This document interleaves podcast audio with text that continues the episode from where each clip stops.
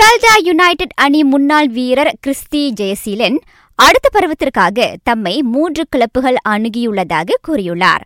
அவற்றில் இரண்டு கில்லான் பள்ளத்தாக்கிலுள்ள super league அணிகள் என அந்த தேசிய முன்னாள் ஆட்டக்காரர் பிஹெச் ஆன்லைனிடம் தெரிவித்தார்.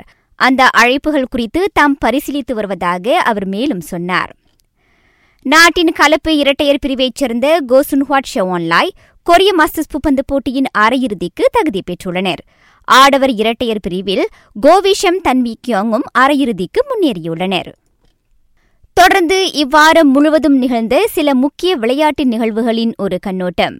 ஈராயிரத்து இருபத்தி இரண்டு உலக கிண்ணம் மற்றும் ஈராயிரத்து இருபத்தி மூன்று ஆசிய கிண்ண தகுதிச் சுற்று கால்பந்தாட்டத்தில் மலேசியா இந்தோனேசியாவை இரண்டுக்கு சுழியம் என தோற்கடித்தது. தொட்டனம் மொரிஷியோ போச்சத்தினோவை நிர்வாகி பொறுப்பிலிருந்து நீக்கிவிட்டு ஜோசே மொரினியோவை புதிய நிர்வாகியாக நியமித்துள்ளது. பிலிப்பின் சி விளையாட்டுப் போட்டியில் மலேசியா எழுபது தங்கப்பதக்க இலக்கை வைத்துள்ளது. பிரேசிலிய எஃப் ஒன் பந்தயத்தில் ரெட்புல் ஓட்டுநர் மேக்ஸ் வெர்ஸ்தப்பன் வெற்றி பெற்றார். வலன்சியாவில் இப்பருவத்திற்கான கடைசி மோட்டோ ஜிபி பந்தயத்தில் உலக வெற்றியாளரான மார்க் மார்க்கெஸ் வாகை சூடினார். அவைதான் இவ்வாறு முழுவதும் நிகழ்ந்த சில முக்கிய விளையாட்டு நிகழ்வுகள்.